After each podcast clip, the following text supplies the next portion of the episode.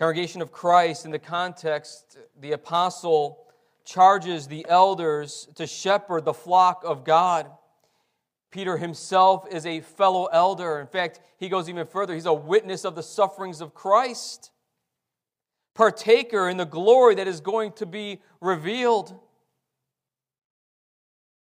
And this apostle charges or exhorts the elders to shepherd, lead, guide the people of God.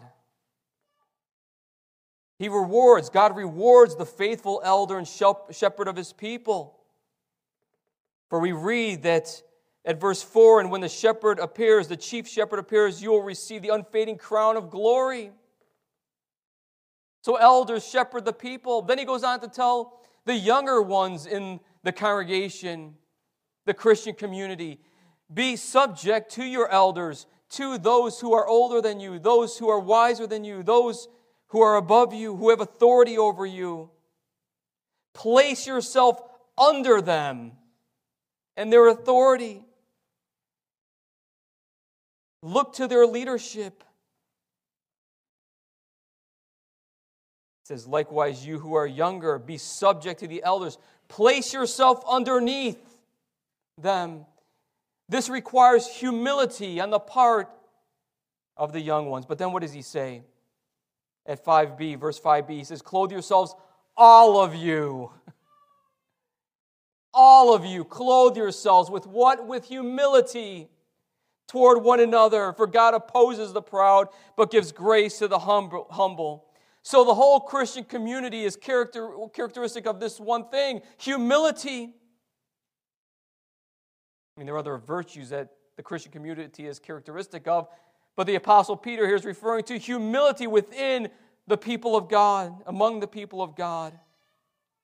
And then at verses six and seven, Peter calls us to humble yourselves, therefore, under the mighty hand of God, so that at the proper time he may exalt you, casting all your anxieties on him because he cares for you. So in these few short verses, humble yourselves before God's shepherd, humble yourselves before one another, and humble yourselves under the mighty hand of God. Each one of these can constitute a sermon point for this morning, but that would be a very, very long sermon. So I want to focus on the last of the three. Humble yourselves under the mighty hand of God,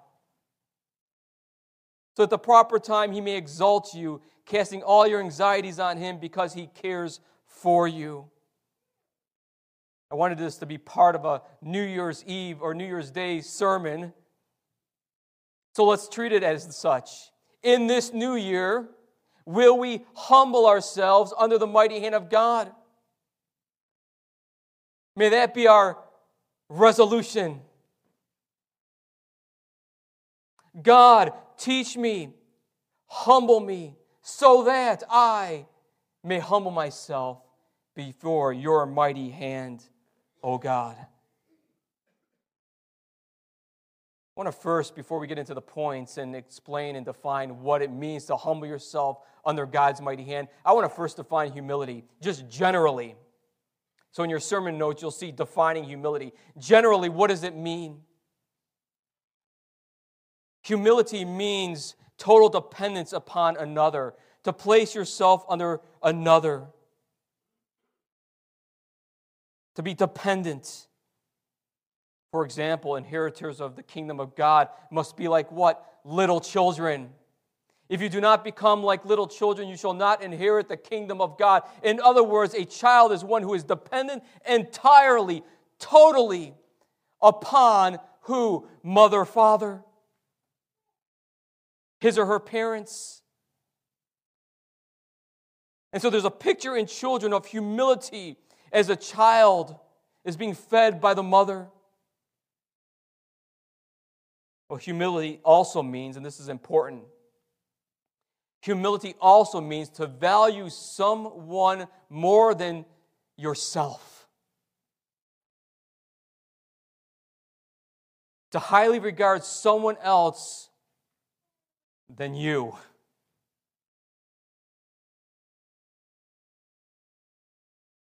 to value God more than you value yourself. It's not to be what is called self-inflating. What is self-inflating? The self-inflated person views himself as better or more important than someone else.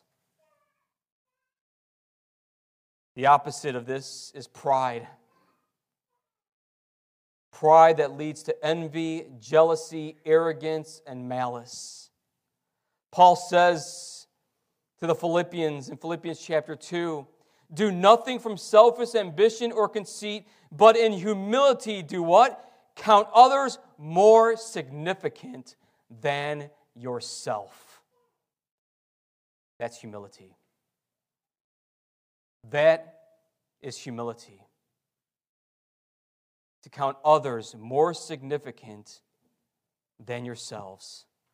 And then Paul continues. He further defines humility, what it means in the verb form to be humble. Let each of you look not only to your own interests, but also to the interests of others. Humility depends entirely upon another, in this case, namely God. And humility values another more than oneself, considers another person more significant than self. Okay, having defined that, let's get into the text in verses six and seven. First point is, when we consider this verse, humble yourself, therefore, under the mighty hand of God. That is, humbly submit to God's will and rule in your life. Humbly submit to God's will and rule in your life. Boys and girls, God is spirit. God is spirit. He doesn't have hands, feet, nose, head, hair.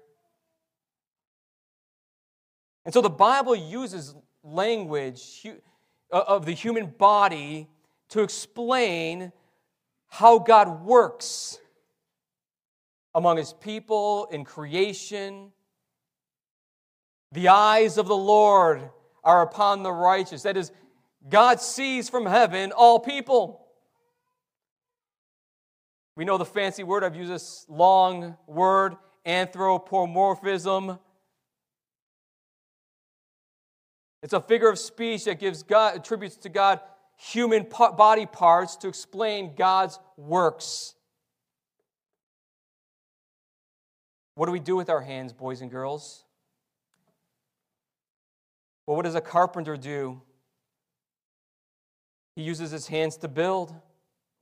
What does an author do? The author writes or types a letter. He accomplishes or she accomplishes something with his or her hands. For the, comp- for the carpenter, he builds a house. For the author, he writes a book or writes an article. With your hands, you accomplish a certain task. You fulfill a certain purpose. They're instruments that we use to do something.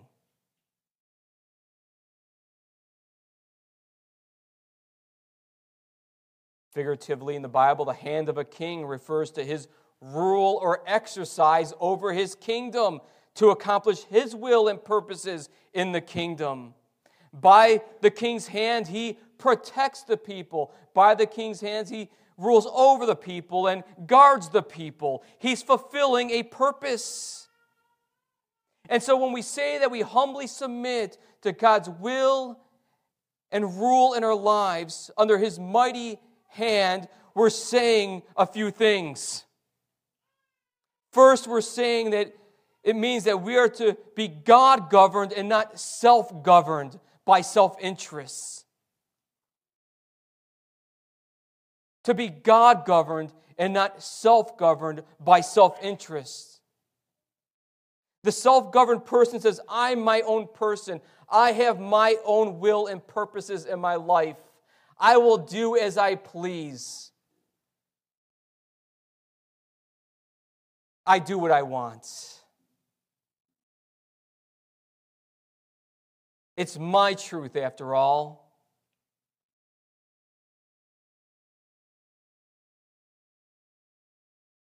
It's self-governing for self-interests. This attitude of the self-governed heart exalts self as king and ruler and forgets God. So when we humbly submit to God's will and rule, we're giving over our will to God. God, take my will, take and use it, use it for thy glory. Use it for thy purposes. May your hand accomplish your purposes in my life. Now, the people that Peter was writing to, they were a persecuted people. They were exiles. They were suffering great persecution. It's easy to for them to say, you know what, God, I think I'll do this on my own. I'm, I'm, I'm done following Jesus. This is too much to bear. Peter's encouraging, no, no. Submit under God's mighty hand. In your great need, in your suffering, submit under His mighty hand, His strong hand. Be governed by Him. Second, it means to be fully dependent upon God and not self-dependent. Humble yourselves, therefore, under the mighty hand of God.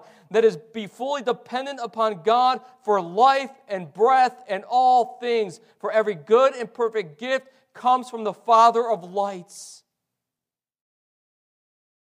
Depend on Him for these gifts.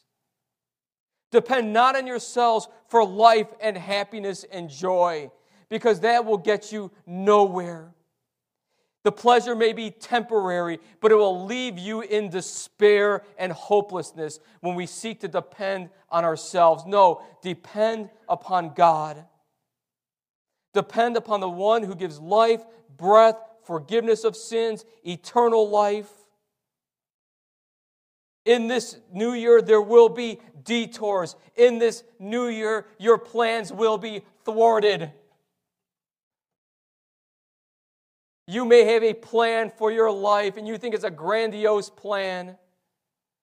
I know exactly what two thousand twenty-four is going to play out, how it's going to play out for me. I know exactly what I want to do.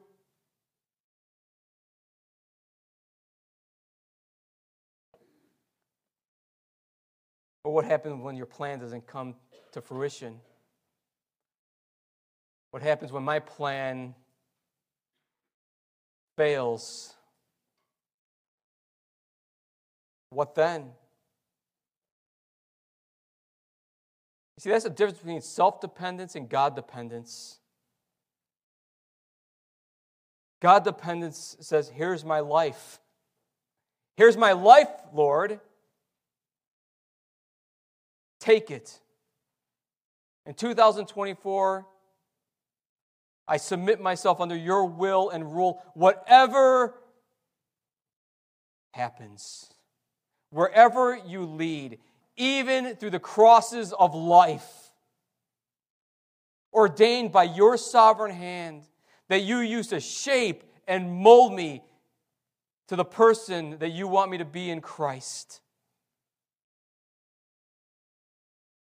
Crucify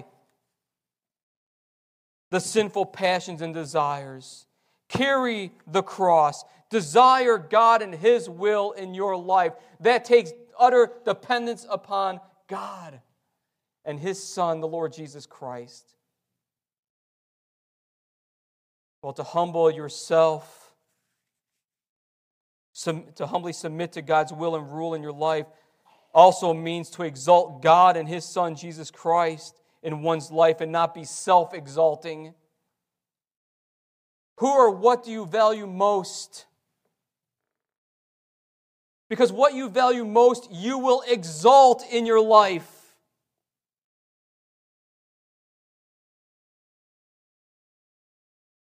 You will exalt in your life. Do you value Christ more than gold or silver? Do you value Christ more than your own life?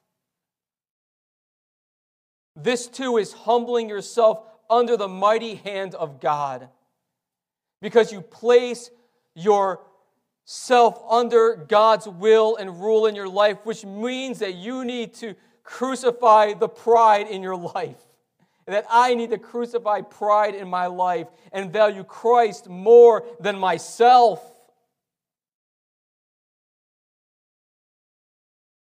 Who can forget the profound and glorious words of John the Baptist when the disciples of John the Baptist came to him and talked to John about those who were with Jesus and they were baptized and more people were going to Jesus? John, what are we, what are we to think of this? What are we to make of this? And what does John say in John three, verse thirty? He must what? Increase. I must what? Decrease.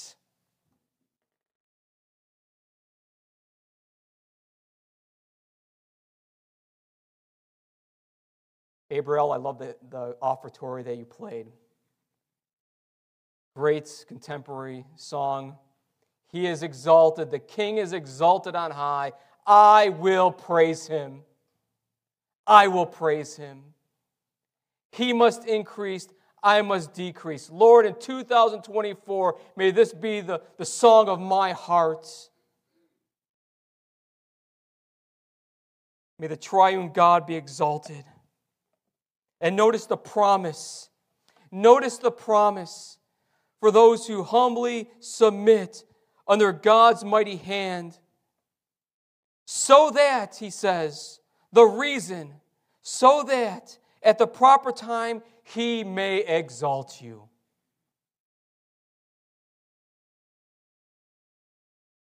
God promises to exalt the humble believer in Christ in his time. It may be today, it may be tomorrow.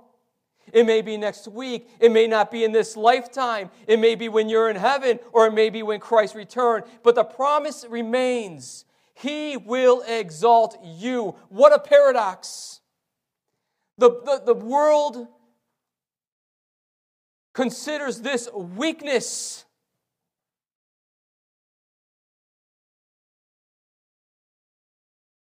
The world considers humility foolishness. But the Christian considers it a strength, because humility is not a lack of confidence. We think humility is going about life like this. Woe is me.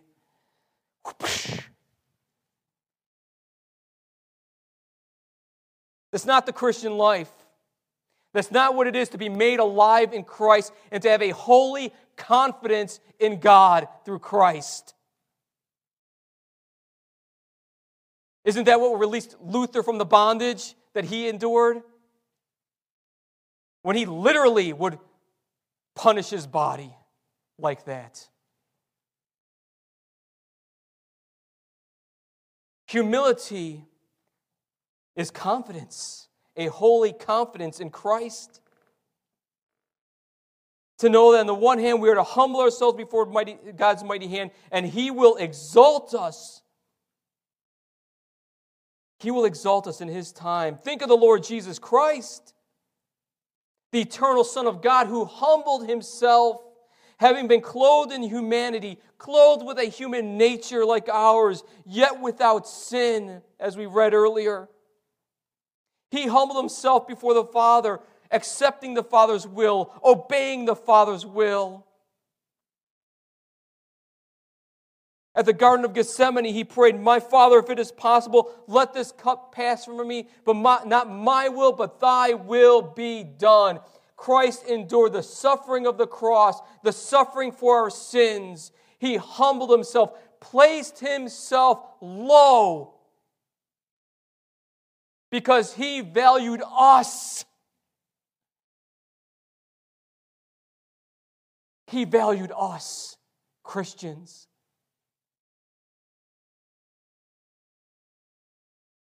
Christ incarnate, the Word of God incarnate, is humility incarnate, who laid down his life as a sacrifice for sins. a shameful death on the cross, laid in the tomb. But what happened on the third day? Raised victoriously from the dead, God the Father exalted Christ the Son in His time for His glory.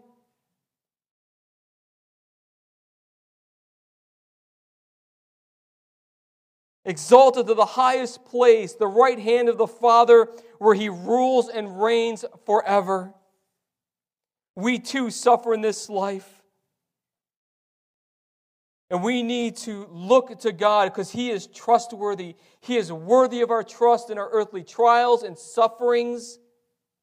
Our Father who has had mercy upon us and made us alive in Christ, will not, will He not also care for us? Will He not also care for us? Indeed, He will.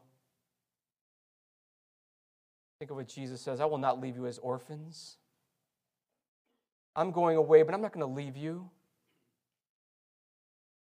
And in that context, He's talking about the Spirit of the living God who dwells in God's people. Secondly, humbly cast all your anxieties on God. Humble yourselves. What does that look like? Humbly cast all your anxieties on God.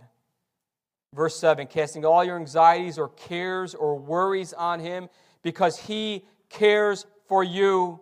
Peter says, casting all your cares. There's a continuous casting or literally throwing upon God my worries and my cares. A continuously, humbly casting of my worries on Him shows our total dependence upon Him to bear them, to bear our load. The Greek word translated anxiety or worries or cares means to divide. It means dividing and fracturing a person's being into parts. To be drawn in different directions. Can you sympathize with that? Anxiety, which means to be drawn in different directions or dividing and fracturing a person's being into parts. You ever feel conflicted in your being, in your soul?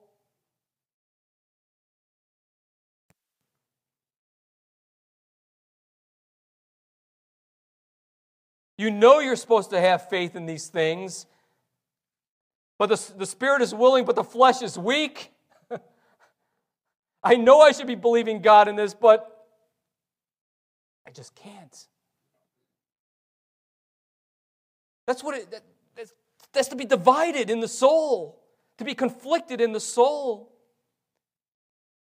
That's a burden to carry.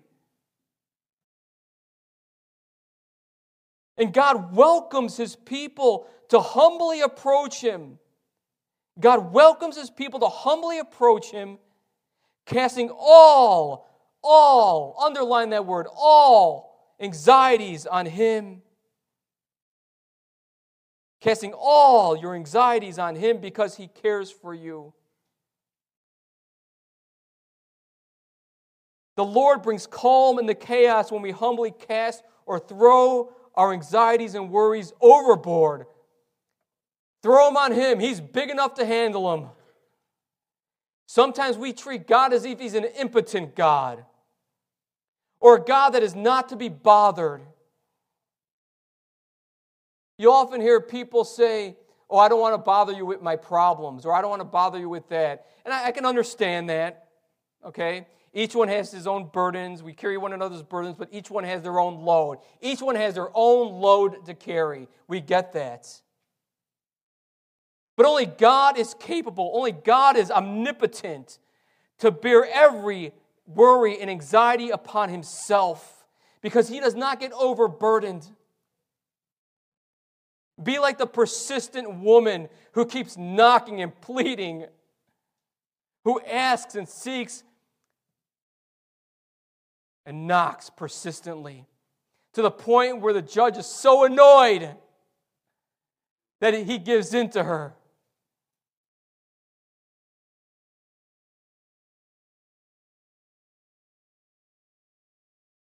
Jesus brings calm in the chaos.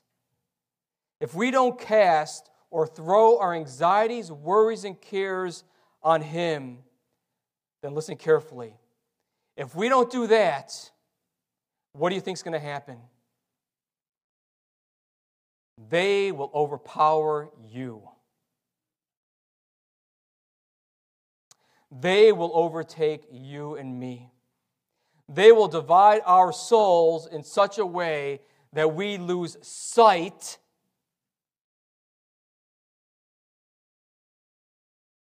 of the gospel of Christ.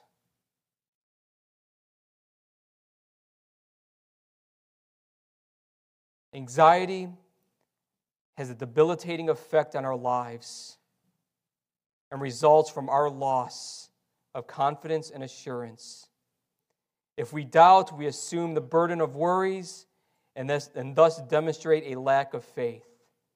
Those are the words of Kistemaker, wonderful Bible commentator who speaks of anxiety being a debilitating effect on our lives.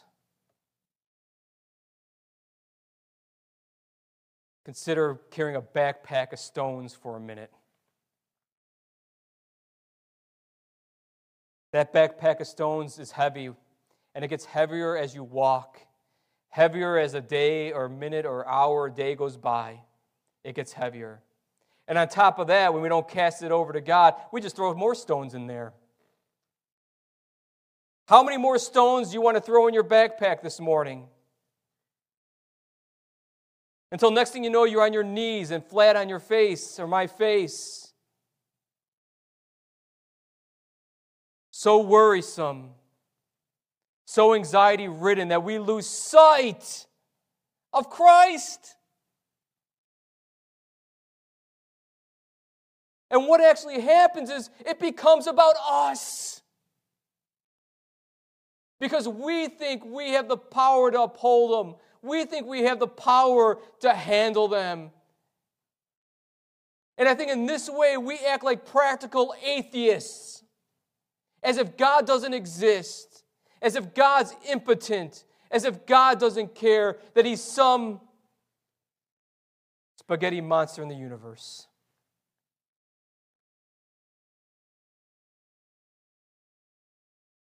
Anxiety plagues us in different degrees. Let us not forget who's in control. Let us not forget God. Let us have faith. Reason. What's the reason? Why give worry and anxiety over to God? You got to love these words. Because God cares for us. You see how simple Peter makes it? He doesn't give us a theological, theological treatise. He states it plainly, because God cares for us.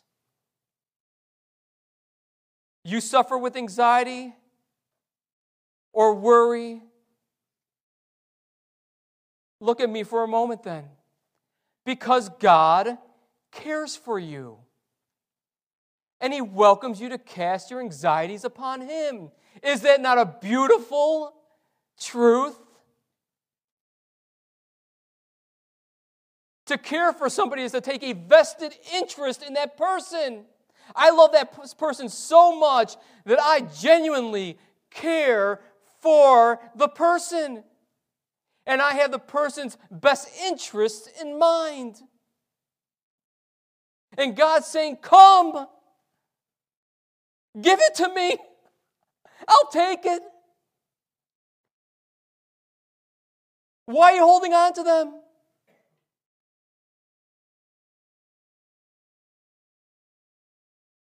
He isn't so far removed from us that He's indifferent towards us and our needs and our brokenness. God is near and He cares. And He's near to us by His Son and Spirit. Psalm thirty-seven, the psalmist writes, trust in the Lord and do good. Dwell in the land that befriends faithfulness. Delight yourself in the Lord, and He will give you the desires of your heart. Commit your way to the Lord, trust in Him, and He will act. Psalm fifty-five, cast your burden on the Lord, and He will sustain you. Yeah, you will suffer, but it's for a little while. And He will exalt you and me, Christian.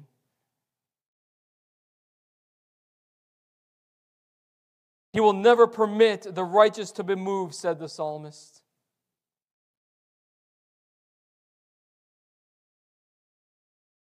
So we fight the good fight of faith. Battle imagery is good in this context. When soldiers go out to battle, they go out as a brotherhood. They go out to fight together, and they fight to the bitter end.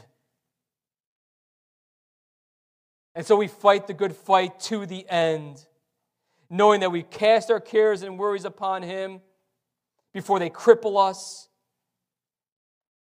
We cast them upon them upon God through Christ because He cares for us, and only the Good Shepherd is able to guide us through the veil of tears and laments of life. And He will lead us beside still waters where there's peace and plenty. And so our faith looks forward to the hope that is for us in Christ. He is near to those who humbly draw near to Him through Christ alone. Draw near and find rest for your soul.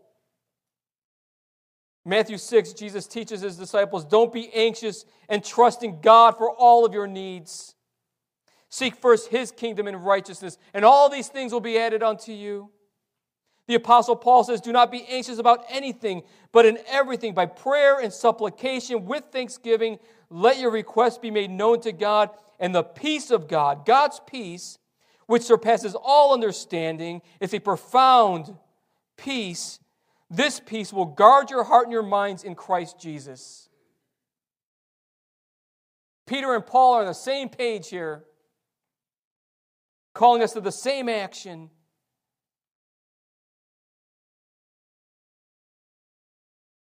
There was a conflict in the Middle East many years ago, not the current conflict. It was many years ago, and there was a missionary couple serving in Israel at the time. And they wrote in their prayer letter to their supporting church and other supporting members, they wrote these words, the result of the fighting and killing left a profound sense of discouragement that hovers over the country. Several times we have come into closer contact with this conflict than our comfort zone allowed. They continued and wrote, yesterday a friend said she was watching a shepherd caring for his flock near the area where guns were fired. Every time the shots rang, the sheep scattered in fright. The shepherd touched each of them with his staff and spoke calmly to them. And the sheep settled down because they trusted the shepherd. Then another shot sounded, and the same routine happened. Each time, the sheep needed the shepherd to orient them again and to reassure them that they were safe.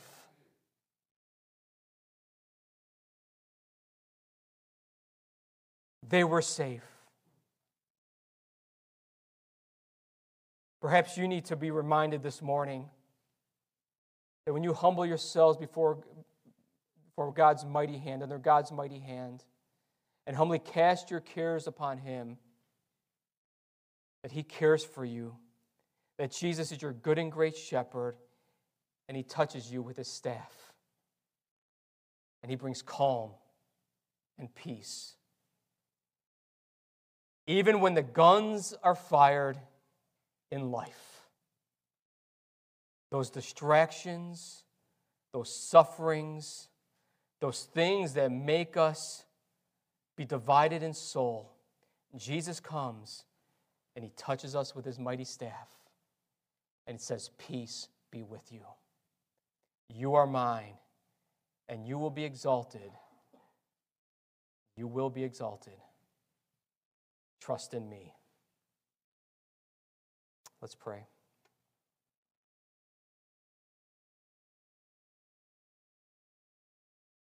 Lord God, in seasons of drought and seasons of plenty. May our hearts be humbled by your grace and mercy towards us and our good and gracious shepherd, Jesus Christ.